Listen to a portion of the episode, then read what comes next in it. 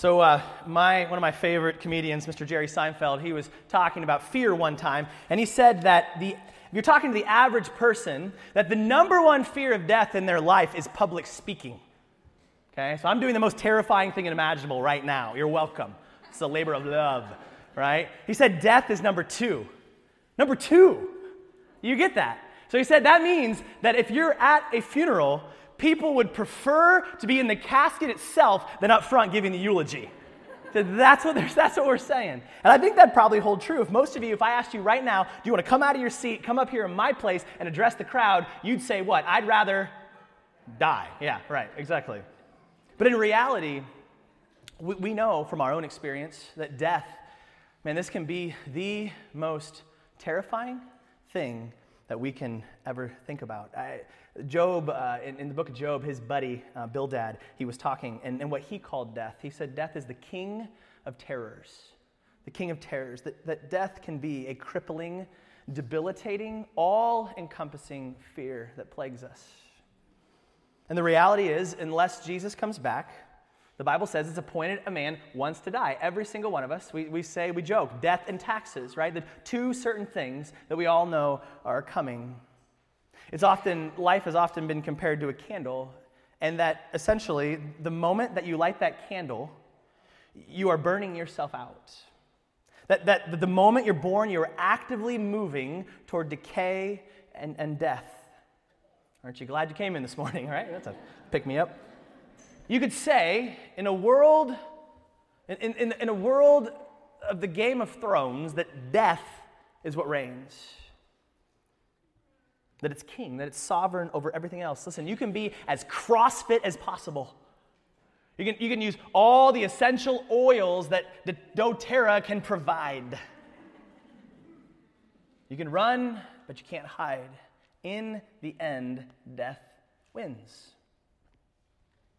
And this is the question that, that Paul is tackling here in the second half of, of Romans is uh, Romans chapter 5. He goes, why?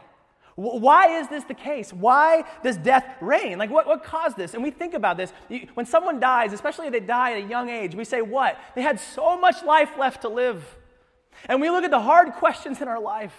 Why do young ones, innocent babies, people with disabilities, why is, is death not just, not just frequent, but universal? What causes this? And the amazing thing we're going to find in God's word today is He's going to point us to the, to the deep root of where the problem of death lies to show us where the root of hope and life are. Does anybody here want to live this morning? Both right now and forever. Let's read the second half of Romans and discover where life is. So, a couple things here. The first thing we want to look at is in Adam's fall, we sinned all. In Adam's fall, we sinned all. Say that with me. In Adam's fall, we sinned all. Good job. All right, now, the first word here and we'll go faster than this, but we'll take one word here. The, the, word therefore, remember, we always ask, what's the there for? Paul, this is a capstone. He's looking back at these first five chapters, and he's kind of summing them up. Now, if you remember with me, as we've been walking through the book of Romans, the first two and a half chapters after he introduced himself was basically put there to say, there's nothing we can do to make ourselves right with God. We are wrong to the core. And then the next two and a half chapters, he showed that what we could never earn, God freely gave us in Jesus. And now we freely accept the righteousness of Jesus, not that we can make ourselves right before Him. And now, here, He's going to wrap it up and He's going to look at human history to show why this is true, to kind of summarize everything He's been saying. This is, this is incredible, and it's also hard to understand. So, Lord, we're praying for your wisdom as you reveal your word to us. He says here, therefore, just as sin came into the world through one man, and death through sin, and so death spread to all men because all sinned. This is a bleak picture of the human race. Now, what's he talking about? Well, a couple things. We need to look at sin and death. So, we talk about death. When you, when you say to somebody, this is not a very nice thing to say to them, but you say, You're dead to me. You're dead to me. What are you saying? What are you trying to communicate to them? You're saying, I want nothing to do with you, right? It's as though you don't exist. I want no relationship, no interaction. There's a separation between you and me. In fact, that's what the word death means. It means separation. It doesn't mean something just ceases to exist, it means there's a separation between two different things. And so when sin came into the world, there was a spiritual separation that happened from between man and God. Now, why is that? Well, we know as we read God's word that He is holy. And this word, it means set apart, other, to be separate. Oh, no. That's awkward.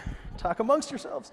Um, so this part of my clicker has been died to that. It's just these are always examples that flow. Man, what a what a moment. Um, so the word death it means separation. God is holy. He's a, set apart from everything that's not holy. So when Adam sinned and, became a sinful being, he had to be separated from God because God, as holy, cannot anything that is holy cannot have relationship with things that are not holy. So what is separated is man's spirit, and then not surprisingly, there we go. There we go. Man's spirit from God's spirit. Man's spirit separated from God's spirit. So, so go back to verse 12. Here, here's what he says. Therefore, just as sin came into the world through one man, talking about Adam, in the beginning, remember Adam, you go back to the garden. Adam and Eve are eating the fruit of the tree of the knowledge of good and evil. God told them not to, and they ate anyways. That's disobedience. And disobedience is sin. And the consequence, he says, of that sin was death. Death through sin.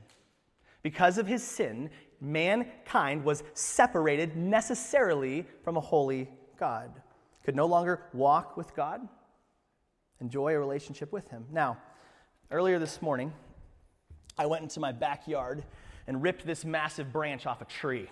Right, it's pretty impressive, isn't it? Bald is the new Samson, baby. So I just I took this thing off. And now this tree, this branch is separated from its life source, right? This branch is no longer connected to, to that tree. Now, now you could say it's, it's dead, but, but the, the leaves are still green, right? That's because I just took it off this morning. Now, eventually, now that it's separated from its life source, eventually all of these leaves will wilt because they're no longer connected to, to the tree. And in the same way, Adam, in, in Genesis 3, when he sinned, he was unplugged or torn away from God, his life source. And because of that, he will eventually physically die. He was spiritually, his spirit separated from God's spirit, and because of that, one day, his body, now that its life source is removed, would wilt and, and die. And we see this in, in Genesis chapter 5. It says, Thus all the days that Adam lived were 930 years, and he died. His spirit was separated from his body. That's physical death. Just like this tree will eventually, these leaves will wilt, eventually our bodies die because of our spiritual separation from God. So Adam sinned and, and then he died. That's, that's pretty straightforward, right? But now here's where it gets a little bit weirder. Look at what it says next. He says, And so death spread to all men. Death spread to all men. Now, I'm sorry, ladies. This, the, the original Greek here means men and women. This is talking about people. Okay, so we all are a part of, of this problem.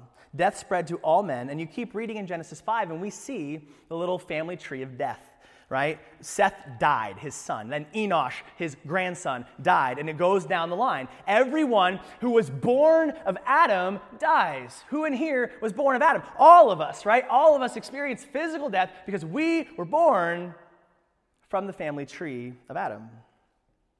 There's only a few miraculous exceptions in human history. We know Elijah was taken up to be with the Lord. We think that in Genesis it's saying Enoch didn't experience physical death but everybody else. And, and you, again, you look at my, my little branch here, my illustration. Okay, so this main branch, where are all the little twigs in relation to the branch? They're connected to the branch, right? And so, because the branch is separated from the tree, all the little twigs that come off of this tree are in the same position, the same situation as this branch. And because the branch is disconnected from its life source, all the twigs that come off of this branch are also disconnected. You and I, born of Adam, are born into this world separated from God. That's what Scripture tells us. Now, this is where it really gets hairy. He says, Death spread to all men. Why? Because all sinned. Now, notice carefully. This is not the same as Romans 3 23. All have sinned and fall short of the glory of God. He says here, all sinned. This is not talking about my individual sins, when I lie, when I cheat, when I punch somebody. It's not talking about my individual sins. He says, Death spread to all men because all sinned. When did they sin? What, what, what Paul is saying here is back in the garden. When Adam ate of that fruit and he was declared guilty, Genesis chapter 3, he says, I was also declared guilty. It's as though I was in the garden eating the fruit with Adam. His guilt becomes my guilt. And this is why we said at the beginning in Adam's fall, we sinned all. Now, there are different views on this if you read different scholars. Some people believe that we're born innocent and then we choose to sin and then, and then we get the same condemnation Adam gets. My problem with that is that's not what I see the Bible telling me, especially in this chapter, but you go anywhere, I, I just don't see that. And especially look at verse 18. He goes on to say, Therefore, as one trespass led to the condemnation for all men. One trespass, Adam's one act of disobedience, this passage says, leads to the condemnation or the guilty sentence of all men. See, when Adam sinned, and that condemnation is just a big word for, for guilty sentence. And that guilty sentence was not just placed on Adam's account, but it was placed on the account of every person that ever came from Adam. Now, this is called, this is a big fancy word, so we'll break it down and look at some analogies, but this is called federal headship which is a big Bible school bonus word, if you can say that. Um, but it just means one person representing many other people.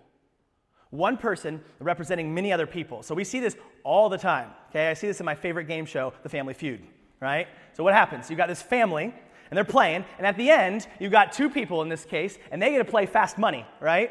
and, and they get to go up representing the rest of their family. So here's this one poor lady. She's not doing well, as you can see. And, and she gets to play. Now, if she loses, which she's clearly on the path of doing, if she loses, the whole family loses. They do not get the $20,000, right? But if she answers the questions and is able to get more than 200 points, the entire family celebrates. Her victory becomes their victory, her loss becomes their loss. She represents her family.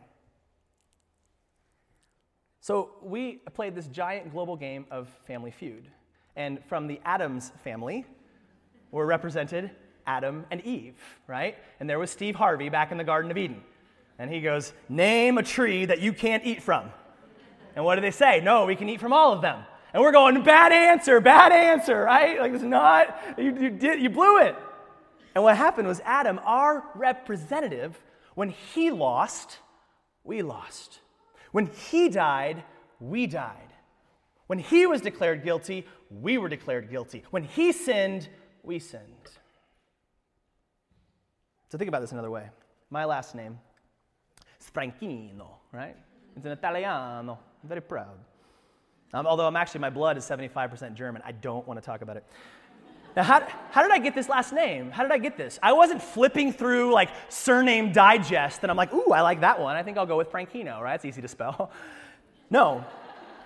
My last, is it Franchino? No. Um, my, my last name has nothing to do, with, I didn't choose it, right? I did not have the ability to decide. What, now, I could legally change my last name if I wanted to. But, but I inherit this name and who I am and my skin tone and my hair, that come by that honestly, right? Here's my mustachioed past, right? My, my grandfather and my father, uh, I come from them. I inherit who I am from them. I didn't have any say in the matter. Whether or not I act like a Franchino, I talk loud, use my hands when I talk, which I'm obviously always doing, right? I mean, I could embrace it and like open a pizzeria and just go all in with this thing. Or I could deny that I know any of them. I could try to dye my hair blonde, nothing to do with the beautiful dark hair that I got as an Italian that I shave all the time. In the line of Franchinos, I am a Franchino. And what he's saying here is we were born in Adam. He is our father, our forefather. And so, because of that, we were born guilty sinners. Not because, not primarily, listen, not primarily because of our individual sins, but because we were born in Adam. And there's nothing that you or I can do to change that. No matter how good I act or how bad I act, the reality is I was born into this world condemned and guilty as a sinner. Think about it this way. Again, go back to the Franchino tree. Let's say that hundreds of years ago, there was this ancient Roman war, okay, and my great great great grandfather is fighting this battle, this good looking soldier. And before he ever has any kids, he, lo- he dies in battle. Justin Franchino never exists if that happens. My, the experience of his loss becomes the experience of my loss. But obviously, he was victorious in battle, right? Because here I am today. His victory becomes my victory. In the same way, Adam fought the law, and the law won, right? In the garden, he lost. He died. And, and all of us suffer defeat because we're born into Adam. It's, it's, a, it's an abstract concept, trying to give some examples so we can try to wrap our mind around this. And look at what he says in verse 13. He says, For sin indeed was in the world before the law was given, but sin is not counted where there is no law. Yet death reigned from Adam to Moses, even over those whose sinning was not like the transgression of Adam. There's a ton going on here. All I want to make is this point from what he's saying here. Now, if you look back at the beginning when Adam Adam was given a very specific command, right? Do not eat of the tree of the knowledge of good and evil. He was given one command and he broke it. Then 2,500 years later, God gave the people of Israel 613 rules. And what did they do? Day after day after day, they broke them. But what Paul's point here, I believe, is, is that even between Adam and Moses, between these two periods of time, there were no specific rules being given to people. And yet, what do we see? Death reigns. Sin is in the world, and people are still dying. Paul's point you are a sinner, and you die primarily because you are in Adam, not because of your individual sins. So it's not like you were born in this world like this creepy little doll, right? You got a halo over your head. And then, like 18 months in, you finally do something wrong. You bite your sister, and then boom, halo's gone, right? No. You were not born innocent. You were born like this little monster, right? You were born into the world wicked, guilty, condemned. Now, two things, two questions we might have from this. A, why do we need to know this? Why, why is Paul telling us this? And B, how in the world is this fair? Because let's be honest, you're thinking that, right? How is this fair? How is this fair? This is what I get because of what Adam did. So let's tackle these two questions. First of all, we want to see the point here is that God is comparing, Paul in his writing is comparing the first Adam with Jesus, who Corinthians calls the last Adam, comparing to what we have in Adam versus what we get in Christ. And he actually says this in verse 14 Adam, who was a type of the one who was to come. This word type, it means an example or a pattern. He says, just as in Adam, we get this in Christ. In fact, in verse 12, he says, just as, and then because Paul has spiritual ADD and is prone to run on sentences, he starts going through the weeds before he eventually gets to his point in verses 18 and 19. And this is how the New Living says it. Yes, Adam's one sin brought condemnation, guilt for everyone. But Christ's one act of righteousness brings a right relationship with God and new life for everyone. Everyone who receives, as he says in verse 17. Because one person disobeyed God, many became sinners. But because one other person, Jesus, obeyed God, many will be made righteous. He's saying the same exact way we got guilt through Adam is how we get righteousness, perfection from Jesus. So let's answer these two questions. First of all, why is Paul telling us this? Why is this so important? Paul's point is look, it was Adam's sin that brought your guilt on. The reason you sin is because you're a sinner. It's not that you're a sinner because you committed some sins. And the difference is everything in the world. And here's why the solution, if the problem is what we do, it's going to be very different. The solution is going to be very different than if the problem is what we are.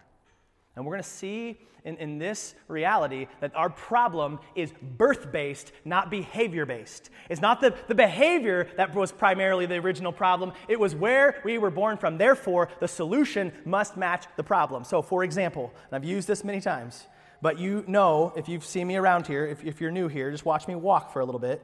And, and when I walk around, I like to waddle, right?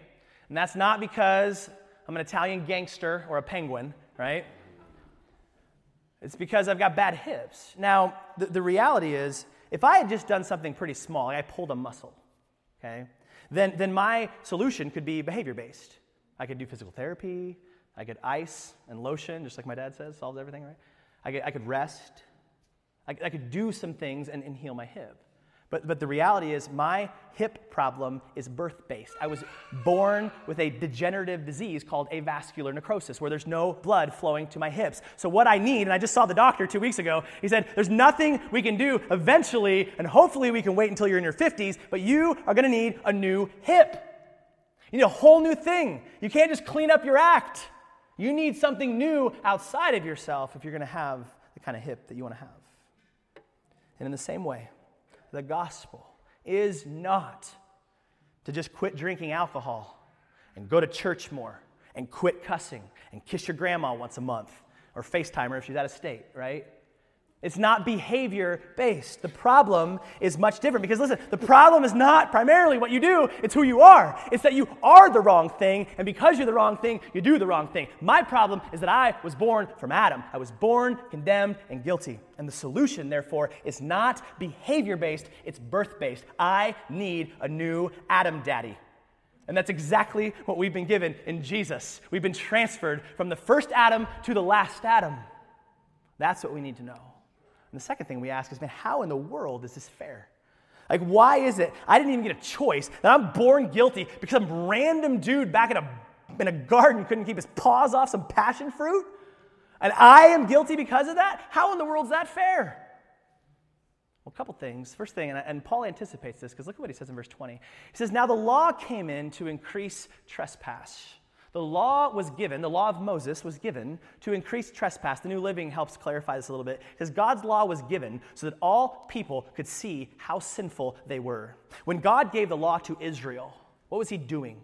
He was showing the world, look, you are a sinner. You, when, when you're given a law, just like you know if you're a parent, you tell your kid not to do something, what do they immediately do?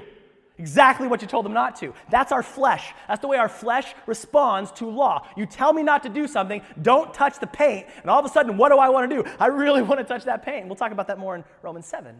But his point is here the law was revealed to show that we need to get off our spiritual high horse and realize if we'd have been in the garden, we'd have done the exact same thing as Adam. We are just as guilty as Adam. In fact, I love the way Douglas Moo says it. He says, The law came to show us that we are all little Adams, that we are all sinful lawbreakers, that we all would have done the exact same thing had we been in Adam's position. So let's give Adam a break and realize our condemnation is fair. But you want to talk about what's not fair.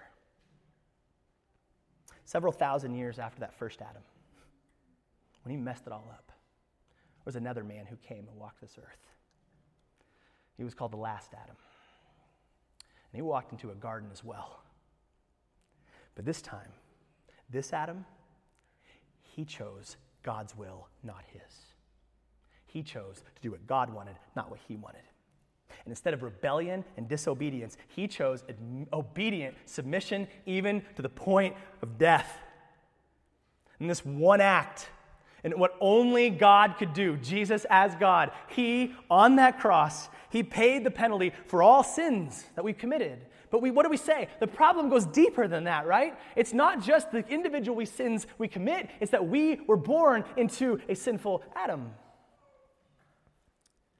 It's not just that we are the wrong th- it's, it's not just that we do the wrong thing, it's that we are the wrong thing. And that's why the good news is He didn't stop on the cross is that three days later, he rose from the grave to a new life, a perfect life in the sight of God. And what's given to us in Christ, we are placed into our new Adam daddy. And just like we were born guilty sinners in the first Adam, we are born again right, acceptable, and perfect in our God's sight. Not because of anything I did, but because the one act of obedience of my last Adam.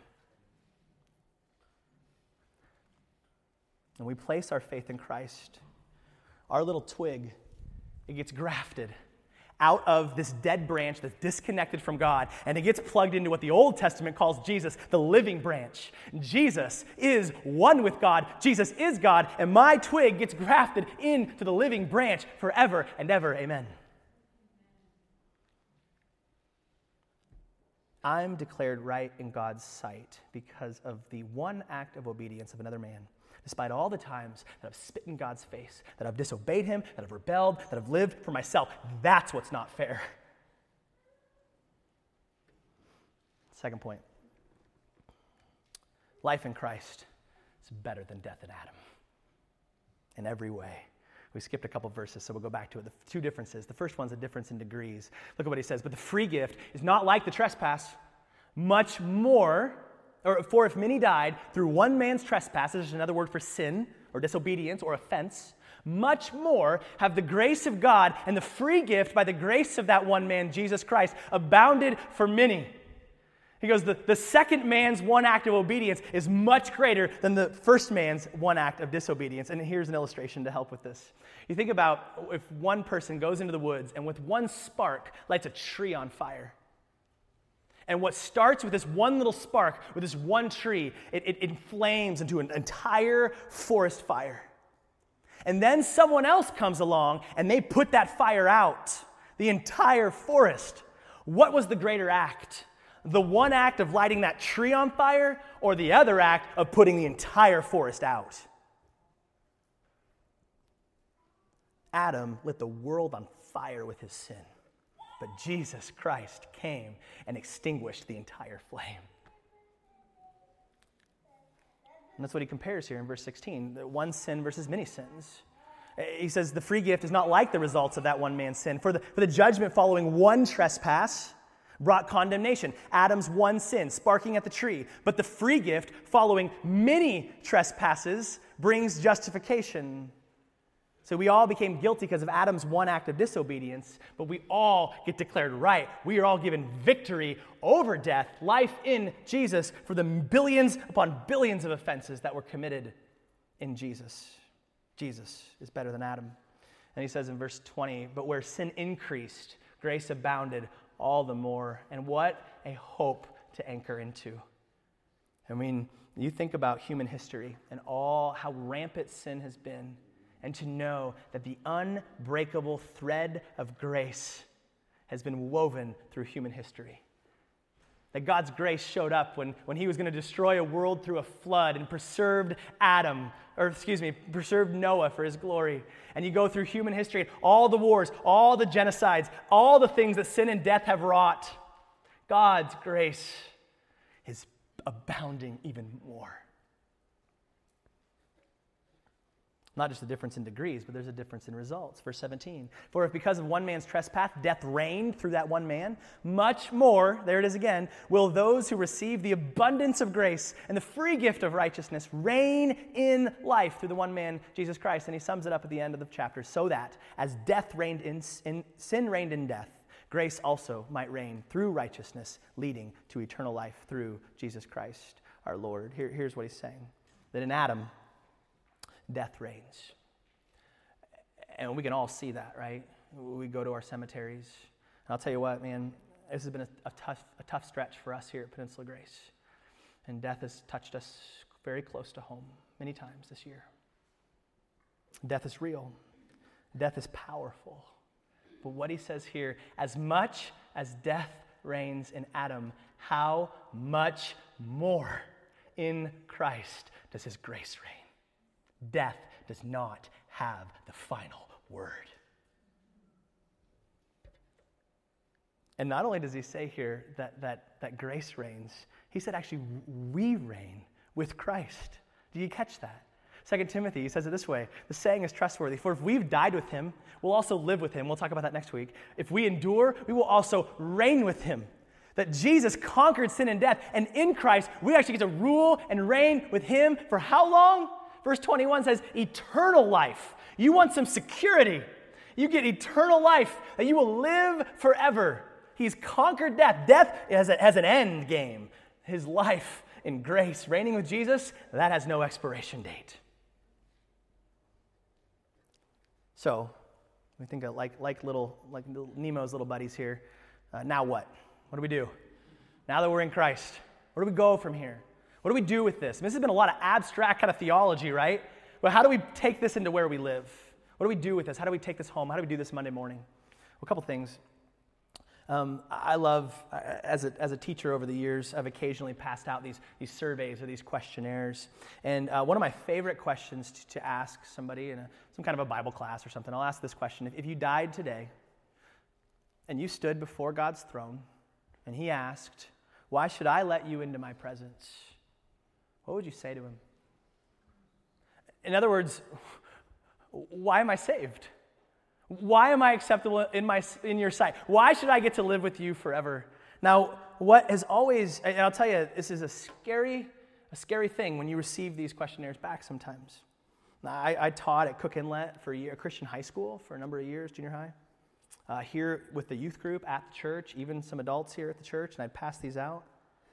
And here are people who were raised in Christian homes, in Christian environments, right? The first day home from the hospital, they're placed into a crib and they get a bottle and a New Testament pocket version, right? sleeping with a VeggieTales doll since night one, right? They're just raised with Jesus, right? But I get these answers back to answer this question.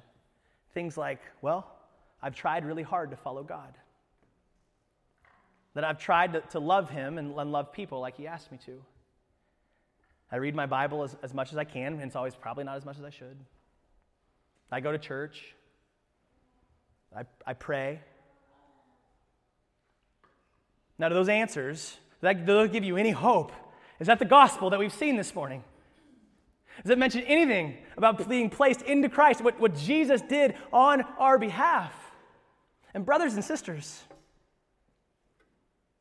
until we completely despair of our own efforts and attempts at being good and acting good, in order for God to accept us, and until we understand the depth of our hopelessness and, and complete condemnation in Adam, and completely trust Christ's one act of obedience on our behalf as our basis of acceptance before God, I do not believe we've passed from death to life. And I believe He will say to us, Return to sender.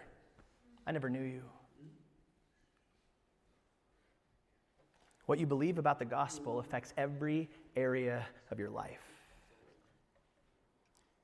And if you're trying to make your acceptance before God behavior based, it leads to legalism, which is trying to earn God's favor through your actions.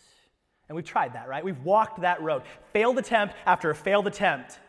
And when you've committed that sin for the 100th time and you come before God and say, I promise you that's it. I promise you I won't do it anymore. And what do you do the very next day? You go right back to it. And it's exhausting and it's defeating to try to earn God's approval through your own behavior, to try to validate yourself before other people and before your God based on what you do. Problem's not what we do problem is not behavior based, it's birth based. When I see at my core that I need to become something new, then I realize I don't have the ability to do that. Just like none of us today have an ability to be born again physically, none of us can do anything to be born of a new Adam, to be born again spiritually. And that's why Corinthians tells us the beautiful news that what we couldn't do, God did. It says, God has united you with Christ Jesus. Not you united you, not your awesomeness, not your works, not how often you went to church and prayed and read your Bible and were nice to people, but God did it. The ESV says, because of Him you're in Christ Jesus. Because of Him you're in Christ Jesus. It was God's doing. Now I'm making babies cry. Christ Christ made us right with God. Christ made us pure and holy. Christ freed us from sin. What I could never do, Jesus did for me. And now that I'm in Him, I'm accepted. We live in a culture that says, I identify as this and I identify as that. And just because we declare that we're something doesn't make it true. God is the one that tells us what's true of us. And I can't say, well, I identify as a good person. Doesn't work. I identify as righteous. I identify as an acceptable person in God's eyes. Only God can change my identity. So, so my answer, if, if I'm asking this, if I'm asked this question, and, and we all will stand before the judgment seat one day, and God says, Why should I let you into my presence forever? To know me and to walk with me and become like me? I've only got one answer. I'm throwing all the chips in the middle of the table on this answer, and I've got three words. It'd be this I'm with him. I'm with Jesus.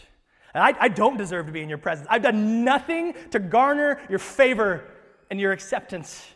But you sent your son to die for my sins to pay the penalty, to conquer sin and death for me. And now you've removed me from the old Adam, the kingdom of darkness, and placed me in Jesus in the kingdom of light. And because you accept Jesus, you accept me. That's what it means to enter into his throne room with boldness, not on base of my own merit, but on the grace of Jesus. And next week, oh baby, we're going to talk about Romans 6. Now that we're in Christ, in the last Adam, Romans 6 is going to show us we're not only freed from the penalty of sin, that we'll be accepted in God's sight, He's going to tell us how we experience freedom from the power of sin today. Is anybody in here sick and tired of some of the sins that have you in complete bondage today? The truths of next week will tell us how Jesus has shattered those chains. Let's pray. Father, and we know we need to preach this message to each other over and over again because our hearts are prone to wander prone to slip back into that mentality that, that we've got to do something to please you. We've got to do something to, to garner your favor. Father, I pray for those in this room that don't know Jesus as their Savior, that they would despair of all their own efforts, that you would give them the grace to see the depths of their own despair and hopelessness and guilt in Adam, and then the grace to have open eyes to see the all sufficient work of Jesus on the cross, and that we can be placed in Him and that now in Christ, just like we bear sinful fruit in Adam, that we can bear peaceable fruit of righteousness in Jesus, that we can become, we don't just become something new, but, but we start to do new things, that we can live a new life that you've called us to. And Father, the good work you've given us to go and preach this gospel to our friends and family, to this community, to this world, it's not in vain. This is not a hopeless venture. That your word is going out, and as people hear of this Jesus, that the word will not return void. Give us boldness to believe this gospel and to preach this gospel that Jesus would be lifted high. It's only in Him that we're accepted, it's only in Him that we can experience life. Lord, death is a terrifying thing, and we know we're all facing it until you come back.